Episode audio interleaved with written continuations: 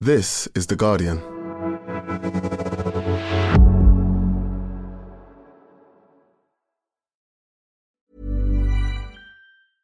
Finding your perfect home was hard, but thanks to Burrow, furnishing it has never been easier.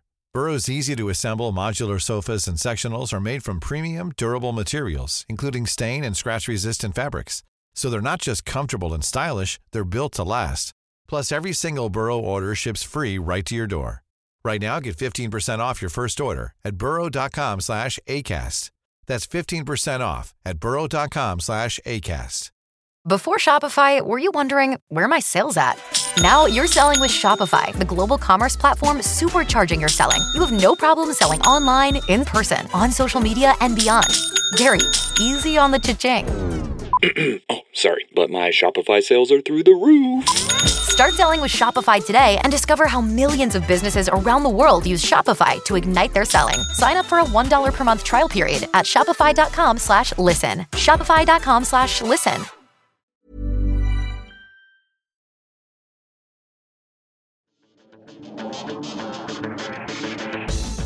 Hello and welcome to the Guardian Football Weekly. Spurs go back to the tried and trusted first half bad, second half good. Harry Kane's elite finishing, a goal for Son, and son of Jimmy, Bryan Gil, impressing. They're just two points off title chasing Newcastle. Meanwhile, it is so tight at the bottom. Five games for Nathan Jones, five defeats. Has he been there too long?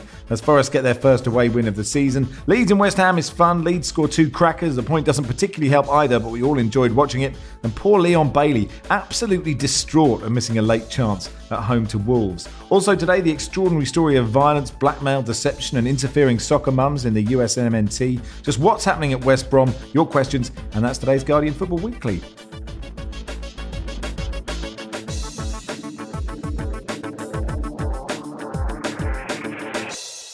On the panel today, Paul MacInnes, welcome.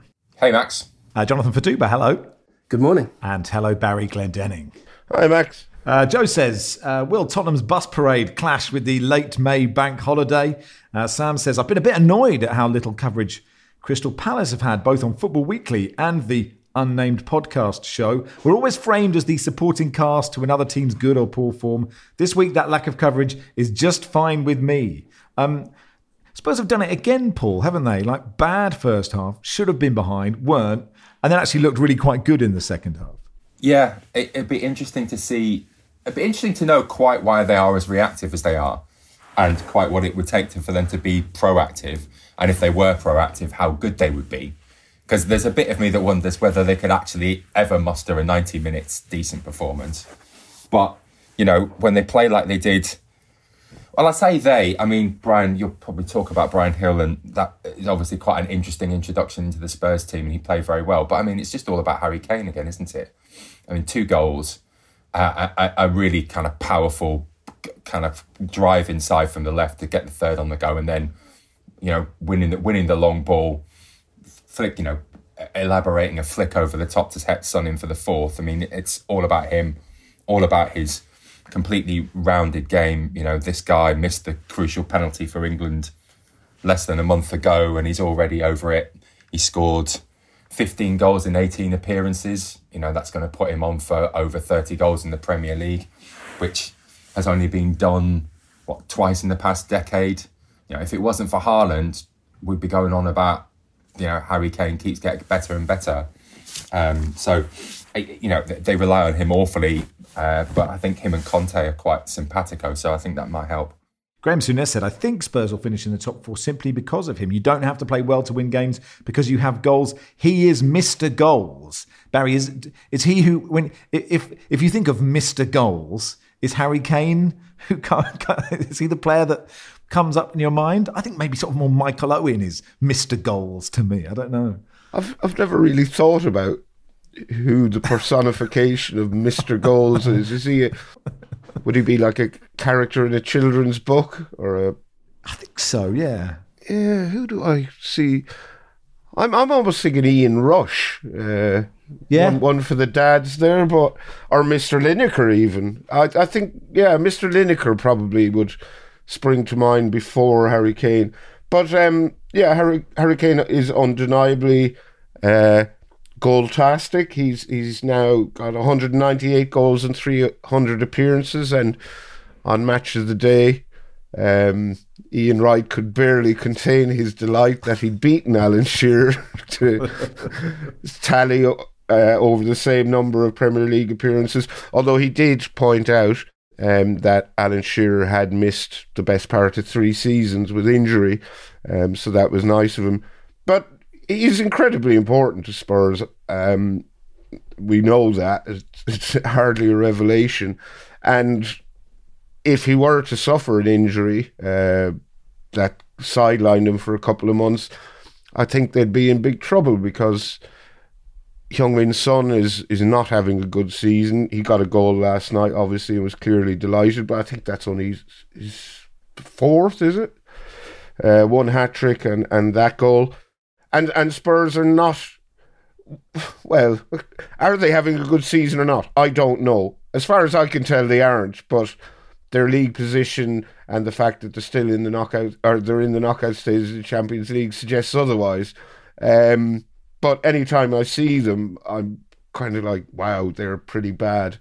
Uh, but yeah, they're they're chugging along. I'm not so sure they will finish in the top four, but uh, obviously time will tell. Jonathan, I presume Bryan Gil. He feels to me like a footballer you've been watching. I I'm not say since he was a, a small boy because he still is, but you know, a younger version of the tiny man that he is already. He is now. Yeah, he, played well. He's he's he's a decent player. I think obviously he's taken some time to bed in into Spurs, and yesterday was arguably one of his well, arguably his best games to be honest. The way he got between the lines, I thought Crystal Palace. I know you're the listener doesn't want to speak about them, but I thought they were quite bad. Um, they started the first the first half they were right and had a few chances, but the sort of the the Jordan Ayew um, conundrum goes on, um, starting in the Premier League and kind of not really doing much up front. Um, but I, I, thought Palace just had a lot of players who underperformed. Marc Guehi was really poor, I thought, um, really weak for one of the goals and just uncharacteristically kind of bad. And they just seemed a bit weak, Palace, to be honest. I think Kane the praise I'd give him is that I, th- I thought the, go- the, the, the, the header he scored, the first goal, was really brave. And I don't know if uh, anyone who saw the Wolves Manchester United game, but a- Antony had three similar chances where he kind of didn't quite fancy putting his head in, in you know, getting. There was a chance Kane could get hurt in that in that challenge, wasn't there? And he mm. kind of, um, I thought that kind of summed him up in terms of that bravery to like commitment to really go for the ball. Where there was two or three on on on Saturday. Well, whenever it was, I can't even remember what day is what now in terms of New Who Year's. But no one, no one knows. That day that was the day of the, the Wolves versus Manchester United game. Um, Antony had three really like good chances like that where he didn't really want to put his, his head in the way. The the only thing I'd say about Kane is, is it time for Tottenham to sell him in a few months because his contract ends next summer. He's uh, contracted till 2024. Um, so it's almost kind of like now or never for Kane. And I'm just I just wonder like there's maybe a story to play out there because if he doesn't leave this summer, then he can obviously leave for free next summer. I wonder if the club hierarchy would allow that. And so I wonder I think there'll be some interesting conversations there going on because Kane obviously has still yet to win a trophy in his long career and might fancy doing that at some point. So um, yeah, I think there's a something to start playing out there in the next few months. I love the way that you it totally decided that he would never ever win it at Spurs. There, you speak for I think everyone in the world, Jonathan. When you go, he's either got a choice. He's got to he's got to stay at Spurs or go somewhere to win a trophy. It's fascinating, actually. What I mean, yeah, in, it's true. You're right. In fairness to Spurs, in fairness to Spurs, he might win a Champions League this season with them. So you know, then we'd all have egg on our faces. Yeah, but I'd be surprised. I will confidently predict that is not going to happen. What do you reckon, Paul? Like, what, what, what, what should he do? Yeah, I mean, I think I could, I could see a situation where he lifts the FA Cup at the end of the season, though. But um, I, am I'm one of these people. I, I kind of think there's a lot of glory to be had from staying at Spurs and being, you know, their all-time great player. I mean, it's a Shearer situation, and uh, you know, almost, almost exactly because you know, if he stays at Spurs, he'll, you know, almost certainly break the Premier League scoring record. He'll be remembered as the iconic player for his club, but he will never have won anything substantial, possibly, with that team. Um, and does anybody look look uh, askance at Shearer for that? I'm not. I'm not sure. If if he did move, but but Shearer has a Premier League winners medal. Yeah. Okay. Okay. But not not not not after his you know his big move was to a club where he didn't win anything. who would he move to if he did? I mean, he's not going to go to City now. Um, the the top six is in such flux that beyond City, I'm not sure where your nailed on candidate for kind of improvement is. So then you're looking. Bayern Munich has talked about a lot. I think. Do you think Bayern, Bayern Munich? Uh, I mean, they've got status, and he'll win some titles, but it's it's not quite like it's not as competitive a division, is it? And you know, I would have thought I would have thought he'd be, you know, if he didn't want to set Man City, he'd want Real Madrid, and I don't really know what the the Real Madrid situation is. Benzema, you know, him and Benzema aren't that dissimilar in age, five years or something in it. It's not like a complete reboot post Benzema. Would they want him? It, it's a tricky one, That's I think. question. Yeah, I mean, he's done enough to work the lounges at Spurs when he gets old, doesn't he? Like, like, he can move on if he needs to. On the on Bryan Gil, before we move on from this game, um, uh, you know, lots of people saying he's just too small and too skinny. Um, and apparently, I'm, I mentioned a 12 week physical sort of fitness plan that I was. doing. I don't even remember mentioning it on the pod, but but last night, two personal trainers, one of whom trained the cast of The Only Way is Essex, have got in touch to sort of shred me into some sort of Adonis. So maybe Bryan Gil can join me to bulk up. He he looks like he should be in the cast of Happy Days or the Brady Bunch. yeah. You know, I think it's the hair. But he was very good last night, but it is difficult to see him ever being anything other than a kind of peripheral fringe player at Tottenham. Um, you know, we, we know he's not going to get in the side ahead of a fully fit Richarlison or Kulusevski, is he? No, and fringe is the right word for him. Well, yes. so uh, let's go to Elland Road. Leeds two, West Ham two. Paul, not necessarily a brilliant result for, for either side, but brilliant game. Uh, yeah, it was a brilliant game, and it, it, was just uh, it, it, it's it swung uh, in momentum over the course of the game. It swung over the in momentum in course of minutes. It showed both teams at their sort of best and worst. In that, I think uh, there were patches in the second half where West Ham looked like all their you know big new boys have sort of clicked, and there was real talent on display, real quality. Um, admittedly, only for short periods, but it was there in moments, and it looked quite exciting.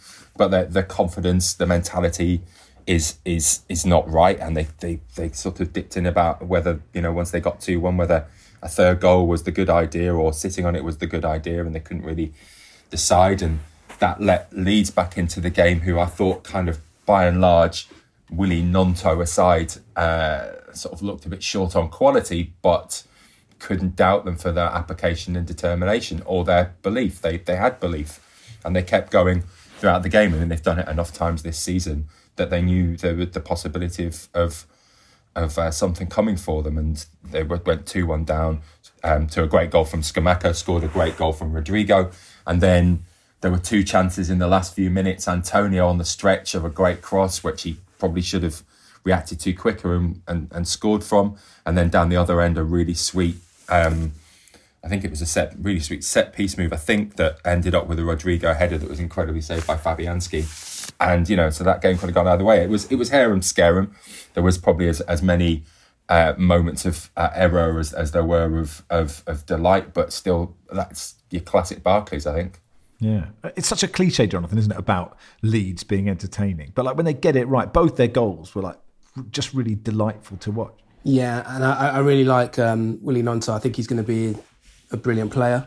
So I think that's something to keep. I think Leeds fans are already really enjoying him. Um, there was something, dare I say, kind of Yeboah-esque about the goal, like just the way he took it um, on, the, on the left foot, just a bit of a throwback. But he, he's a really exciting young prospect. Did really well at, um, at Zurich in Switzerland, and uh, started his career at Inter, and, and, and then Leeds have sort of picked him up, and uh, you know, a bit under the radar really. And I think he's going to go on and be potentially a key player for them, and, and he's quite suited to the Premier League in terms of like physique and and and also technically. Um, yeah, the goals the goals were nice. Leeds are kind of in a bit of a strange situation, really, aren't they? They're, they're I still feel there's a bit of dis- dissatisfaction from the fans um, around sort of managerial situation, um, the ownership situation as well. It seems as though other people upstairs sort of committed to the club or are they maybe looking to move on. I know there's that whole kind of 49ers thing, isn't there, in, in the background. And um, it just seems like there's Leeds fans are a little bit un- uncertain about where, where they're going. Still got that maybe post post Bielsa hangover. Um, I think Klich, obviously the, the, the scenes at the end when he kind of uh, got his send off. Part of that I felt was maybe kind of the tears for that Bielsa era really because he he kind of symbolised a lot of it, didn't he? Um, but yeah, you know, was, they, they, played they played okay in stretches, but but Jesse Marsch, it, it doesn't seem as though the fans are totally convinced by him yet, and performances like from one week to the next are kind of a little bit inconsistent.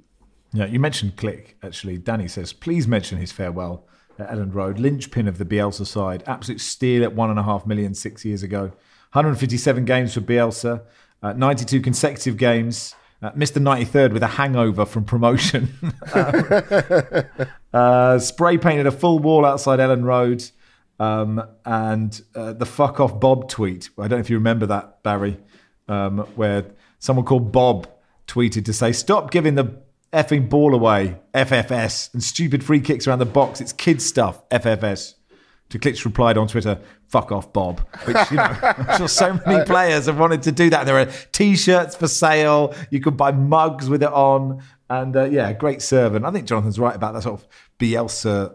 I don't know. I feel there's a lot of Bielsa vibes around Jesse Marsch, though. It feels like the sort of the if you're going to replace, if you're going to have a similar type of side, Marsch seems perfect for Leeds. Yeah, I I think if I was a Leeds fan, I'd be happy enough with Marsch. I think he's not that far away from turning them into a, a consistent side. They're they're certainly very entertaining. Uh, win or lose, they they they generally put on a good show. Um, you know, if if you were to get rid of him, who who are you getting instead? I don't know, but he he isn't Marcelo Bielsa, but he he's you know he very much wears his heart in his sleeve. He is clearly very frustrated with his team's lack of consistency, their their inability to to win that game last night. I think they were probably the better side. And um, you know that Rodrigo header goes in with the, the Fabianski save was unbelievable almost. It's a totally different story, but um, I'd be happy enough to have him as manager if I was a Leeds fan. Um, I, I like him. I, I think he's good value. I mean, he is a bit American, isn't he? But um, you know, and, and some of the the the stuff he comes out, he's like a walking little book of Cam, even though he's anything but Cam. Yeah, I I, I like him. Yeah, an instance of Jesse Marsch's fury last night because he's always so furious on the touchline. There was a there was a moment where the the, the linesman or whatever missed a missed a throw called the throwing wrong, and, and and gave it to West Ham when it should have been lead. and and Marsch picked up the ball and he was holding the ball like so furious, just like, like squatting, holding it up in front of his face. Looked like he was trying to throttle the ball for about thirty seconds, and then eventually just sort of puts it down and lets the play go on. It was like, all right, mate, hope you've worked out your issues. What do you think will happen to West Ham, Jonathan? It's an impossible question to answer. I mean, in patches they were you know, as Paul said, the Scamacca finish was great. The penalty was a no-look penalty, completely ridiculous from Paquetá, but it, it, was a nice finish. And actually, I think good that the referee, even though he didn't sort of mean to play advantage and then give a penalty, it's nice that that is a thing. But I, the question was none of those things. It was what's going to happen to West Ham. I don't think they'll be relegated, so I probably see them in maybe sort of somewhere between 9th to fifteenth. Um, it's a bit of a mishmash, isn't it? There's about 13 teams in the league this season. That I'm not sure it's a really a vintage quality league this year in terms of. I don't know if it's maybe a little bit of fatigue or whatever, but a lot of the teams down the bottom don't seem to really be at the peak of maybe past years. I mean, there, there is a lot of calls for David Moyes to go, isn't there, from fans at the moment I've seen.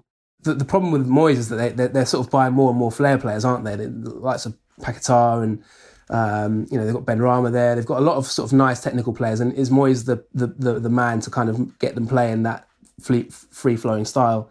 I'm not sure.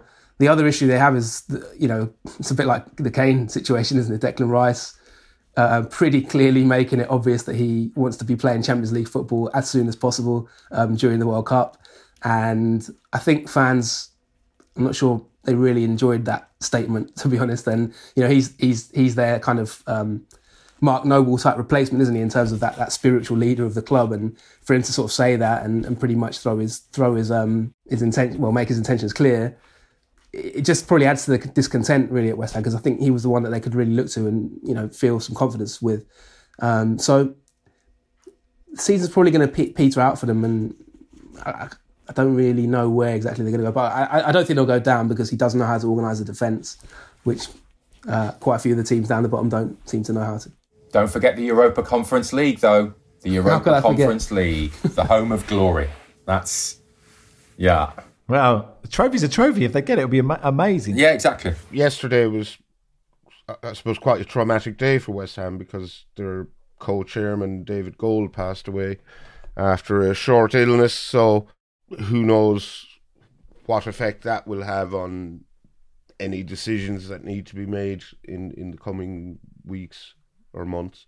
Yeah, I, tributes were uh, made before the game. There were flowers on the seat that he would have taken. Uh, David Moyes says, I'm extremely sad to hear this news. On behalf of all the players and my staff at the training ground, I'd like to extend our deepest sympathies to David Gold's family at this very difficult time. Mr. Gold was a regular visitor to Rush Green and always a source of great support and encouragement to myself and the players. It was clear that he had a genuine and sincere love for the club and was a true supporter at heart. He took a great interest in the people working behind the scenes and was always keen to help in any way he could. He will be greatly missed. Uh, that'll do for part one. Part two will begin at St Mary's. Finding your perfect home was hard, but thanks to Burrow, furnishing it has never been easier. Burrow's easy to assemble modular sofas and sectionals are made from premium, durable materials, including stain and scratch resistant fabrics. So they're not just comfortable and stylish, they're built to last. Plus, every single Burrow order ships free right to your door. Right now, get 15% off your first order at burrow.com slash ACAST. That's 15% off at burrow.com slash ACAST.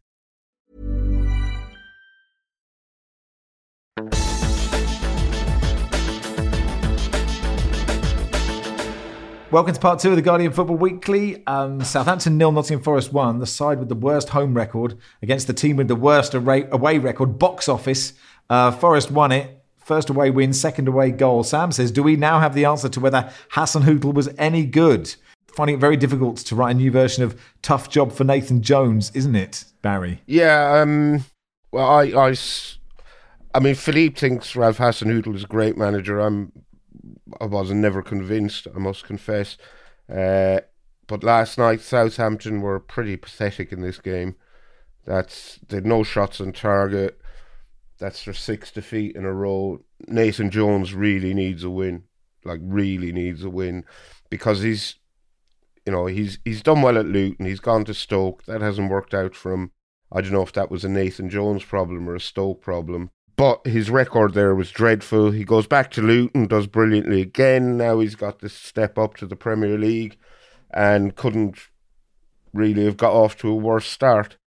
It's an underwhelming appointment. I think Southampton fans weren't particularly thrilled by it, and they made their feelings abundantly clear at the end of the game last night. Uh, they were they were booed off quite emphatically, and I wondered, is there a part of the Southampton hierarchy that think they might have already made a mistake in, in appointing a manager with no Premier League experience? I have no idea. But he desperately needs a win.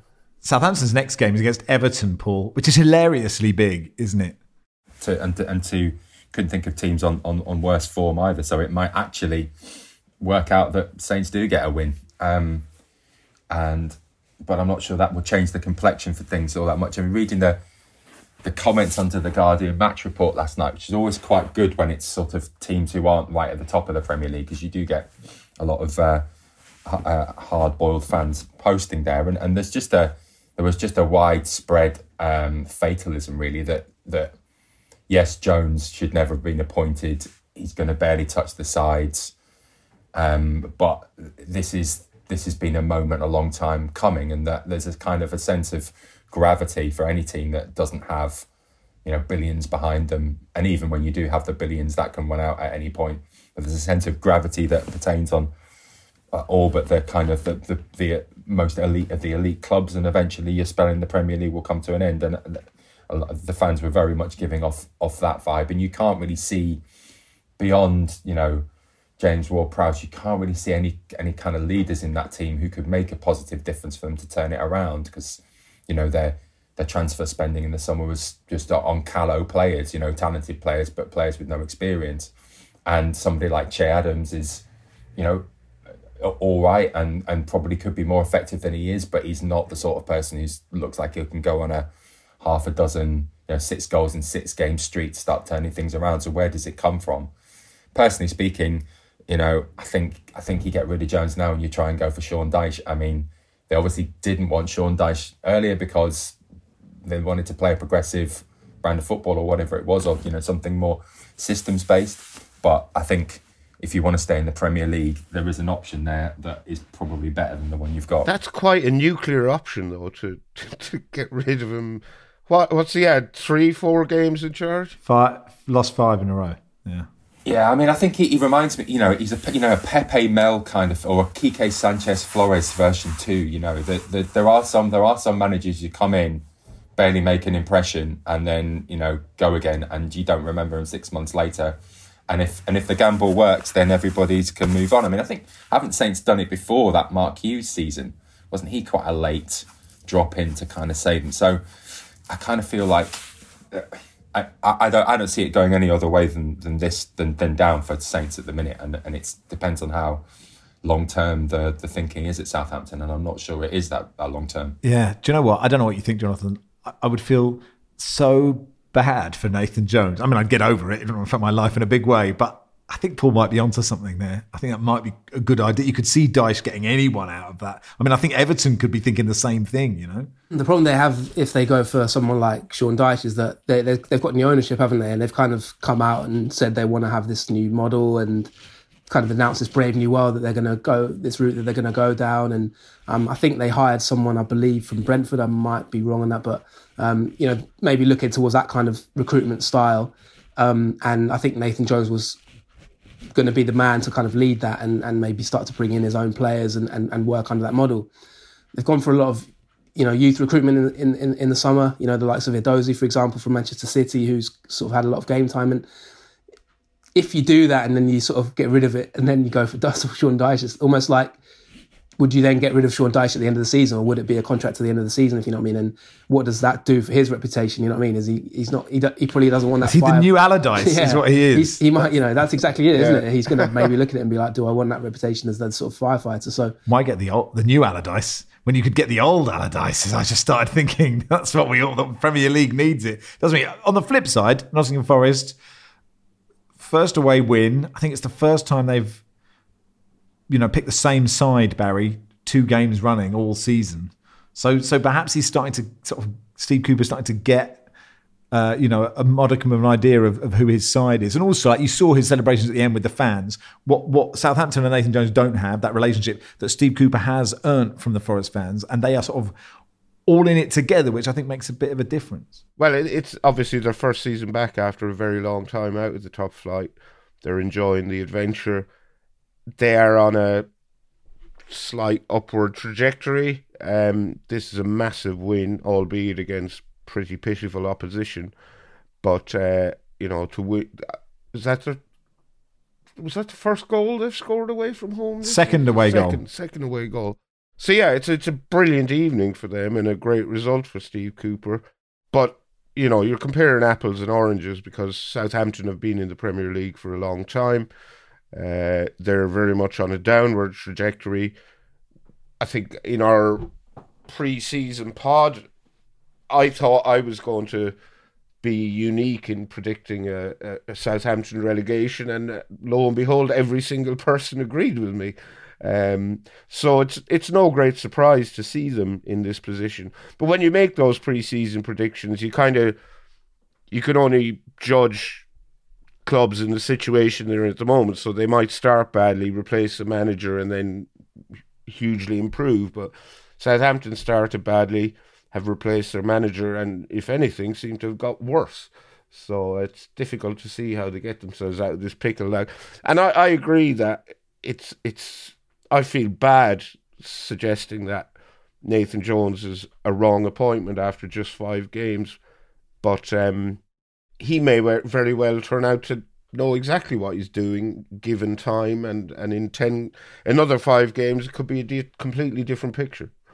Just on just on Forest, I, I kind of feel that uh, you know the, the the it's a really interesting uh, case right now because if really you kind of think if if there hadn't have been those rumours of Cooper getting the sack, you know, what in October, then they might have never been in the position to be kind of turning things around because the fans rallied behind Cooper in a way that you know is quite unusual in, in Premier League circumstances. That when things are going well, things are going badly rather, fans are usually kind of like, well, yeah, they could get worse. But these guys were like, no, we we want you know we respect what he's done, we like him, we want him to stay, we acknowledge that he's in a bind with having to deal, you know, integrate 127 new signings. But that gave him the space. Uh, when when they went and gave him the contract extension, that was all of a sudden the kind of the, the balance of power had shifted, and he then got the breathing space to actually go, well, which of these players actually work for me, and which of the you know how can I build a a, a unit that works out of these guys? And I think you know the front three, uh, he obviously wanted Gibbs White more than you know pretty much any other signing. He's kept with Brennan Johnson. Awoniyi is looking like you know the, the the, the the leading man they can anchor that all around, and it's it's starting to take shape. But he got that breathing time because the because of a rare situation where the fans were like, no, it would be wrong to sack him right now, which you don't get the feeling that somebody like Nathan Jones would get. Hmm. Yeah, he, the same manager bounce is what they got Yeah, Forest, yeah. isn't it? Uh, it? It is Forest's first away win since 1999, which would be a meaningful stat if they'd been in the Premier League since 1999. Um, Stourbridge Tricky says, "Have you heard about the skateboard and Rubik's cube king from Brazil, Gus Scarpa? Got a great left foot as well. Is going to be a cult hero at Forest. He is arriving in January from Palmeiras. Uh, has a skateboarding hobby and has been scouting places in Nottingham." Uh, he said, an indoor park. I already found one in Nottingham. Now an outdoor park on the street. It'll be a little difficult because of the weather. It rains practically every day, but we, ad- we adapt, we dig.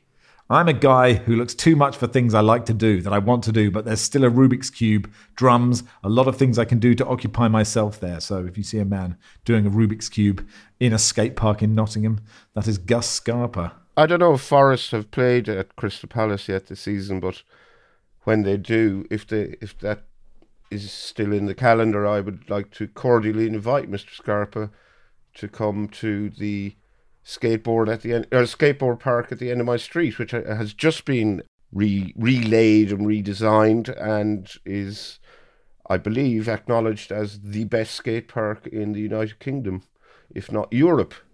I just wonder, um, is there a clause in his contract? Is he allowed to skateboard? Because it's quite dangerous. Yeah. Yeah. We haven't talked about um, we haven't talked about Manuel Neuer breaking his leg skiing, have we? After the World Cup, which sort of seems extraordinary that you'd go, you know, surely like Bayern are a bit like, "Mm, I'm not sure you should have been doing a blue run, Manuel. It's like the time Carlo Cudicini didn't he break his leg or arms on his motorcycle, and it turned out he shouldn't have been on a motorcycle because his insurance didn't cover it. But um, anyway, yeah, the, the invitation stands if Scarpa wants to come and try out uh, Brixton Skate Park. Uh, in this game as well, uh, Singh Gill became the first Sikh Punjabi to serve as an assistant referee at a Premier League match. My dream has always been to reach the top of the game, be a role model for future officials, encourage more people from diverse backgrounds into officiating, especially from a South Asian background just like me, he said. Uh, the other assistant also had a lovely moment. After the goal, the camera panned to the bench, and he was right in the front of the picture, and he evacuated both nostrils with gusto. So good for him. Um, Villa won, Wolves won. Uh, Leon Bailey Jonathan had an amazing chance to win it in injury time. Round the keeper and missed, but he was absolutely dev. I mean, devastated. It was like he. I mean, what happens if he misses a chance in a game like of real significance? Not like like like. What if he gets to a cup final? I, I worry for him. yeah, I'm worried, I'm worried for him as well. Uh, it's, it's, it's, it's strange, like what prompts a professional to react in that way in a sort of relatively minor, sort of insignificant match, really.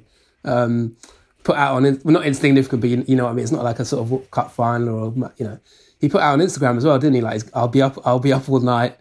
I won't sleep for days, and sort of, you know, just like I, I don't know if it's maybe he, he feels like he's not performing that well at, at, at the club, and maybe that pressure has made him feel like he, he really wants to step up, or just puts high standards on himself. Because I'm sure he's missed other chances and and been pretty blasé about it. So yes, it, it is a weird one. It it almost felt as if it was for show at first, but then he did seem genuinely sort of devastated, didn't he? So it's a I, I don't think I've seen that before, really. But it was like he was playing a role. It was like you know, it was like the like a scene in Neighbours where like somebody walks to the lake and their partner is drowned and they're just un, sobbing uncontrollably. Look, it's good to show emotion, I guess. Um, you know, like we shouldn't not that he cares. Emery afterwards, Paul said, look, you know, it's it's good because it shows he cares. But like someone needs to say, look, it's only the, it'll be the difference between finishing twelfth and finishing twelfth, probably. But the thing is, the, the thing is though, Max, like you know, fans always sort of accuse players of like, oh well, does he care about the club and he's not playing for the shirt? So it's it's almost like you can't have it both. You can't have it both ways. You know, yeah. I mean? either either you accuse them of not caring, or you can't then accuse them of caring too much because that was like an extreme case of caring. Yeah, you're absolutely right. Um, uh, Daniel Podence's goal was so lovely, wasn't it, Paul? You sort of forget that all Premier League players are brilliant. That's what I thought when I saw that goal. I was like, you know, I'm, i paid no attention to Daniel Podence, but look, look, at his balance and grace and all those things. Yeah, no, it's true. It was, it was. A, a, I, I think, I think I've seen sort of. There seems to be a, a, a, lot of good play in and around the box. People kind of creating space uh, to score nowadays there's a lot more that kind of that kind of goal, and that perhaps wasn't the best I've seen, but it was it was it was it was uh, taken on a, a pace, and he finished really well. Um, Wolves in that first half were you know really impressive all around, and you you kind of reminded that actually a lot of that people talk about. Um, people talk about the kind of the signings that haven't worked for them. I'm trying to think of that 35 million pound teenager who's barely play for them up front. Uh, Fabio Silva. Yeah, Fabio Silva. You know, people. You know, you think about Fabio Silva and you think of their bad signings, but actually a lot of their recruitment has been has been really good, and and that that midfield three of Moutinho, Neves, and um, Nunes, you know, really dominated their game against Villa, and uh, kind of I think surprised surprised the home team. I think I don't think they, they expected such such resistance and such you technical technical ability on the ball as well. They really drove the game, and there were lots of uh, lots of forward passing, breaking the lines quite quite readily. It was impressive to watch. You know, this this being a sort of West Midlands Spanish derby, though, it was you know you knew it wasn't going to be over, and that Emery would have its say, and you know, he tweaked things, bringing on a new left back, um, uh, Augustinsson, who kind of uh, offered a very different kind of option um, uh, on, on that left, which kind of changed the dynamic for just in a tiny way, but for Villa and and bringing on Ings obviously changed changed that shape and did, changed the questions that we're asking of Wolves, and eventually they deserve they deserve their, their draw. I thought it was a an interesting game. Both managers showing that they you know they they they're going to bring something to the Premier League. I thought. Yeah, a great goal line clearance from Max Kilman from uh, Ludwig Augustinsson, who I confess I'd not heard of until he hit that volley. Um, and uh, Aït-Nouri's run at the end had no right to get through about a million people mm. and get a shot away. But probably a fair result, Barry. Yeah, I think so. Um, yeah, I mean, I, I did enjoy at the start. Uh, Emiliano Martinez was back in goal for Villa after returning from the World Cup, and he came out before the game with his World Cup medal and his his golden glove, and was like, "Oh, Christ, come on, mate, oh, do, it, do, it, do it, do it, do it." but I, I, think he managed to rein himself in. That just one thing I wanted to pick up on. It's not really pertinent to last night's game, but I think it was on Talksport yesterday. Uh, there was an interview Adama Traore in which uh, whoever was interviewing was asking him about his weightlifting regime, and he insisted that he does not do weights. He doesn't pump iron, and I'm just going. That is not. That can't be possible. How is he the physique he is without lifting weights? It it can't be true. He needs to speak to Brian Hill. Yeah. Is it all body weight? What's Adama doing? I mean, maybe he'll email. Maybe maybe these personal trainers could email us and tell us. But you're, you know, I, I, would imagine he spends some time in the gym, but he's maybe just too humble. But I'm, I'm, I mean, if any personal trainers out there can can get me a physique like Adama Traore's without having to endure the tedium of pumping iron, I would love to hear from them. I don't think you'd be the same Barry if you looked like that, to be honest. Oiling yourself up before a pod. Chelsea Man City tonight. Before we end part two, uh, we're going to talk about the Greg Berhalter story um, from the US, which is quite extraordinary. Um, lots of our US listeners getting in touch with this. It all stems from Gio Reyna not being picked much at the World Cup. You might remember that USMNT manager Greg Berhalter had told him he wouldn't get a lot of game time. He reacted badly, um, and so he got less game time, and this came out publicly. Um, as a result, turns out that Gio's parents, Claudio Reyna and uh, Danielle, uh, his mum, well, Danielle told US soccer sporting director Earnie Stewart about Berhalter physically assaulting his wife Rosalind when they were going out in 1991 when they were teenagers. Quote, I told Earnie that I thought it was especially unfair that Gio, had, who had apologised for acting immaturely about his playing time, was still being dragged through the mud when Greg had asked for and received forgiveness for doing something so much worse at the same age. Berhalter is now under investigation by US soccer after admitting the allegation. In a statement on Tuesday, Berhalter said he had been contacted during the World Cup by someone saying they were going to, quote, take him down. Uh, there are no. There are zero excuses for my action that night, he said. Um, we had been dating for four months when an incident happened between us that would shape our future relationship. One night, while out drinking at a local bar, Rosalind and I had a heated argument that continued outside. It became physical, and I kicked her in the legs. Uh, that statement was co signed by his wife. I think it's impossible to separate the offence, which is disgraceful, and the rest of the story. Like domestic violence is a real problem uh, in society, in football. We've talked about it before, and it doesn't matter if it was last week or if it was 30 years ago, and there is clearly no time limit on when you can report these things. Um, but, but correct me if I'm wrong, Barry. Is this scenario a bit like you knowing your mum knowing something about me, and you and her going to the bosses at the Guardian? Because I'm somehow sidelining you by only asking you dumb open goal questions or something. like I don't want like like like taking aside the seriousness of the of, of the incident, which I don't want to do. But like, is that the same?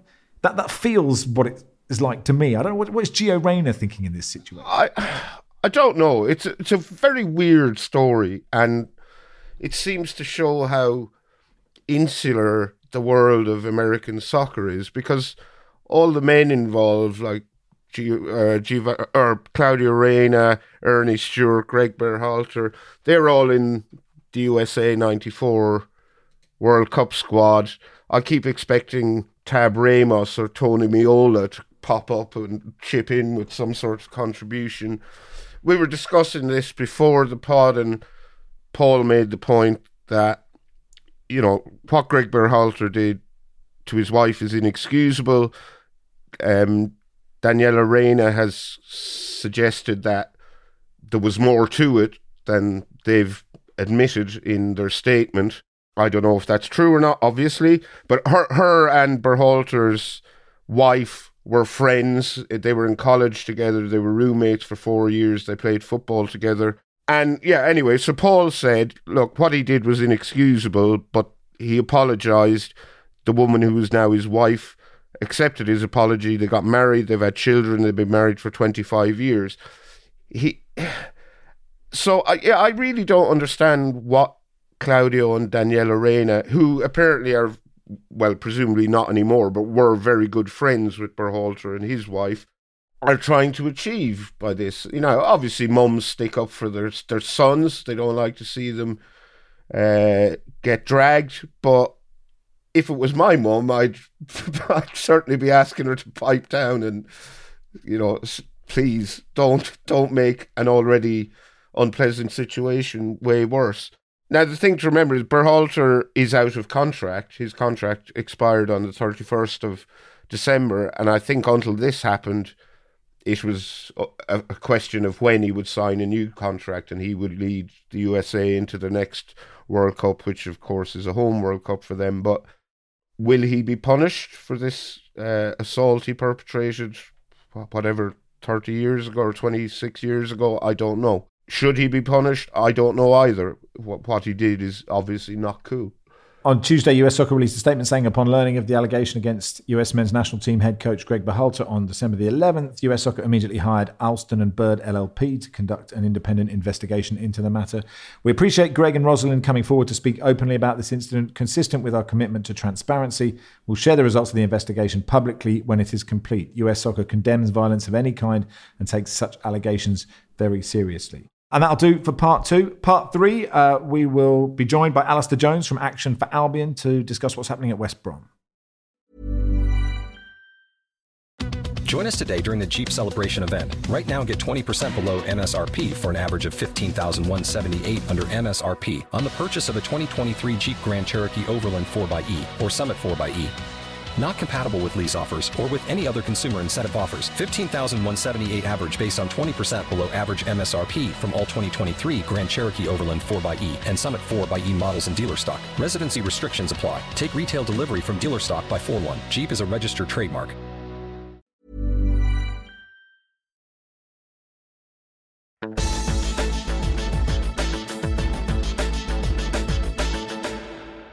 Welcome to part three of the Guardian Football Weekly. Uh, let's bring in Alistair Jones from Action for Albion. We were just discussing in the break there. Lots of people keep getting in touch saying, Can you please discuss what's happening at West Bromwich Albion? And Barry and I, um, I don't want to speak for Paul or, or Jonathan, but Barry and I have absolutely no idea what's happening at West Bromwich Albion. So hopefully you can shed some light on it because like, you're doing well on the pitch, but situations off the pitch are not right. Is that correct? Absolutely. I mean, it's uh, we weren't doing well on the pitch either. I mean, it was a it was a disastrous start to the season under Steve Bruce, um, and we're taking on Carlos Corberán uh, eight weeks ago. So I don't know whether it's Carlos Corberán or Action for Albion's in, in initiation that has caused this upturn in form. But since Action for Albion's come, come on, we've won eight out of nine, and we just uh, have no idea where it's come from. We were bottom of the league and now we're we're a point off the playoffs and we're really challenging. But as I say, it could be a special season on the pitch, and it's such a shame that the club is fractured as it is, and it looks like we've got huge off the field ramifications uh, along with the on the field improvements that we've made. So, give us an idea of like who who owns West Brom and what, and they and they own money. Is that right? Yeah, okay. So uh, in 2016, Jeremy Peace, who was our previous owner, sold to a consortium and a majority shareholder 88%, and I'll come on to that in a minute because that's quite an important part. 88% of the business to uh, Guochuan Lai, who is a Chinese uh, gentleman uh, and business owner, uh, based in, obviously, in Guangzhou, I think he, he's based in.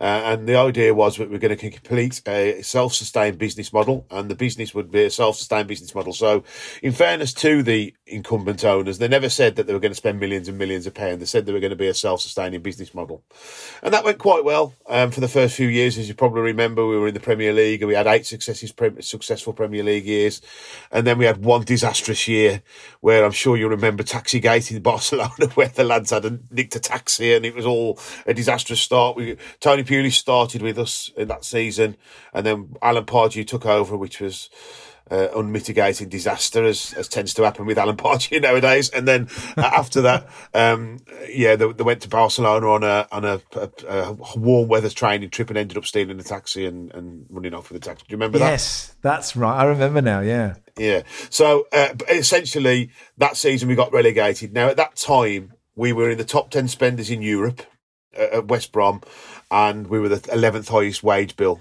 And obviously, that doesn't necessitate to a self-sustaining business model. So we, when the when the when they cut the the sort of the cables off to be able to spend some money, unfortunately, went badly wrong. And uh, so since then, we've had some major issues. And then uh, the what really brought it to light was last year's accounts. It came to fruit that that had a five million pound loan from uh, to a company called Wisdom Smart that they'd taken out of the football club to lend to another one of Guochuan Lai's companies that were struggling during the pandemic. And then we had an in the account. It said, "Well, don't worry about that. It was March 2021. We're not going to pay that back. We haven't paid it back yet, but we promise you by December the 31st, we'll pay back." Now, on top of that, there is also another another loan which was inherited by Guochuan Lai from the previous owners um, that took 18 months for forensic accountants to find and that totals around about 4.7 million. So we're up to 9.7 million that has been taken out of the club that's not been put back. And then just put a cherry on a really poor cake uh, there was then another 2 million pound share dividend that was basically written out to say we're going to sell shares for 2 million pounds and those two million pounds went to Guochuan Lai, and so that's another two million pounds. So in total, that we know about, and that's important that I stress that we know about.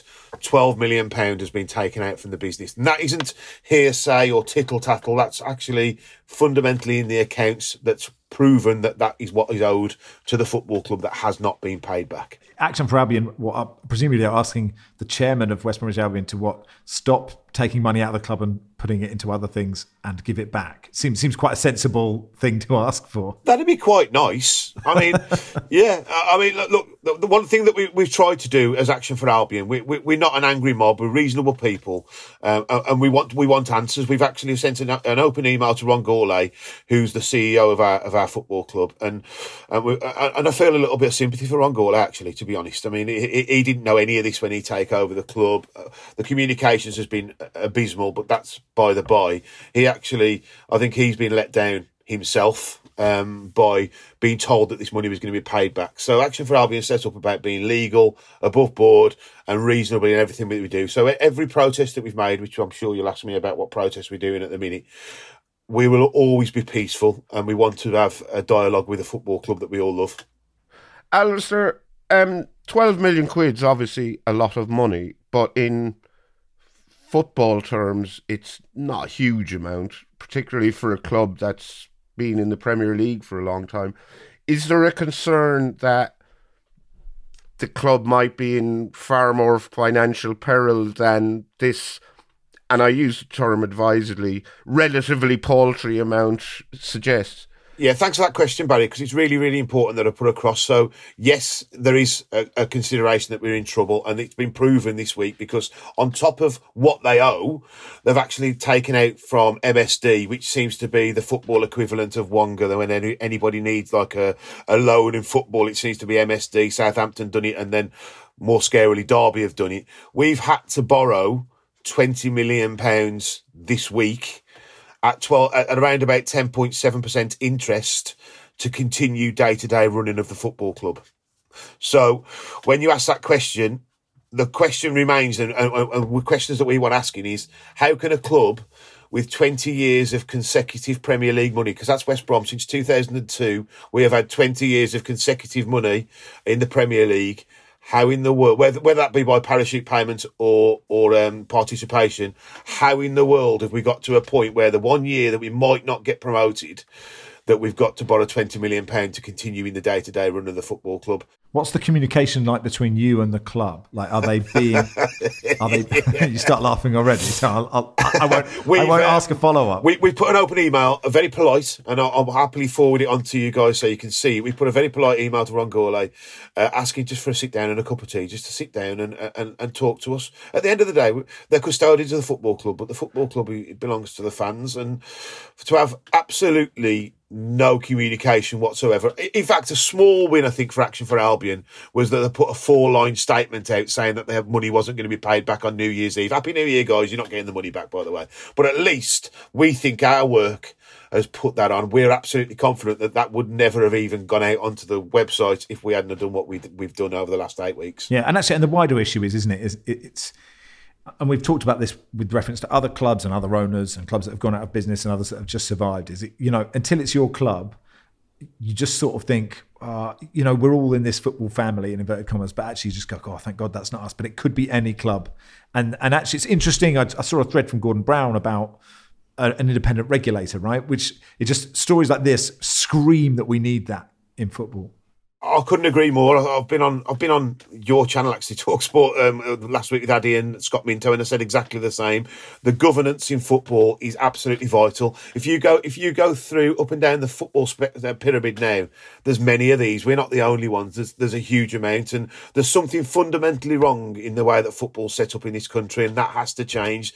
The fit and proper persons, whatever you want it to be, the governance in football is wrong because there's too many stories like we've had over the last two or three years. It can't just be unlucky. It's got to be something that's wrong in the setup of the whole of football. Look, Alistair, thanks so much for coming on. We really appreciate it. Um, stay stay positive. Um, you know, and at least it's going well on the pitch. You know, you never know. Can I just mention very quickly just what we've done just regards to protests and things like that because it's important that we show we're trying to be a little bit different. We've you've probably seen it's a bit like a Coldplay concert when we score goals, and it's actually happened that we've we've scored goals around the, the we've done the twelfth minute of the second half. We've done a shine a light protest, so we we find that, and we've done a lot of work with this that the the more easy the protest is for people to participate in, the more people do. So everyone's got a mobile phone. So when we on the twelfth minute of, of the game of the second half when it's dark because it makes it look better, we ask our guys to shine a light. So when you see on the telly there's loads of lights shining at the Albion, that's based on shining a light on on the situation at Albion and maybe football as a whole.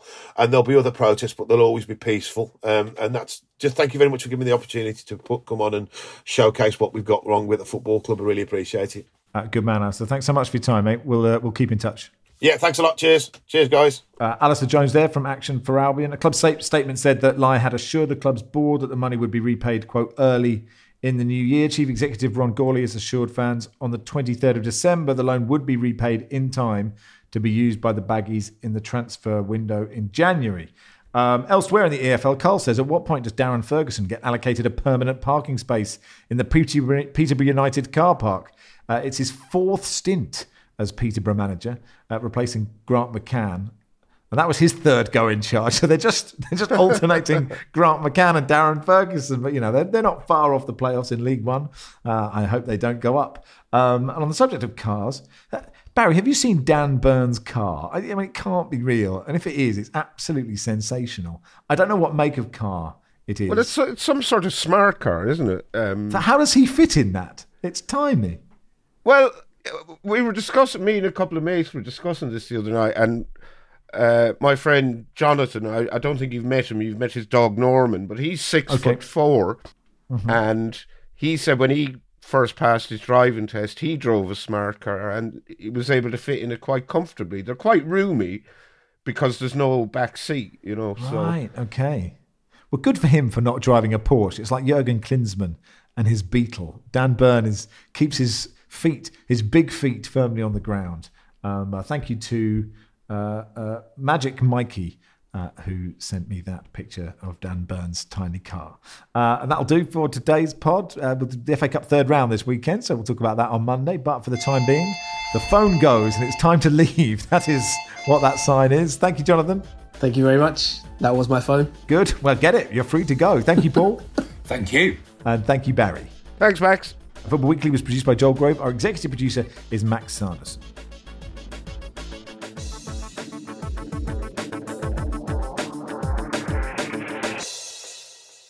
This is The Guardian.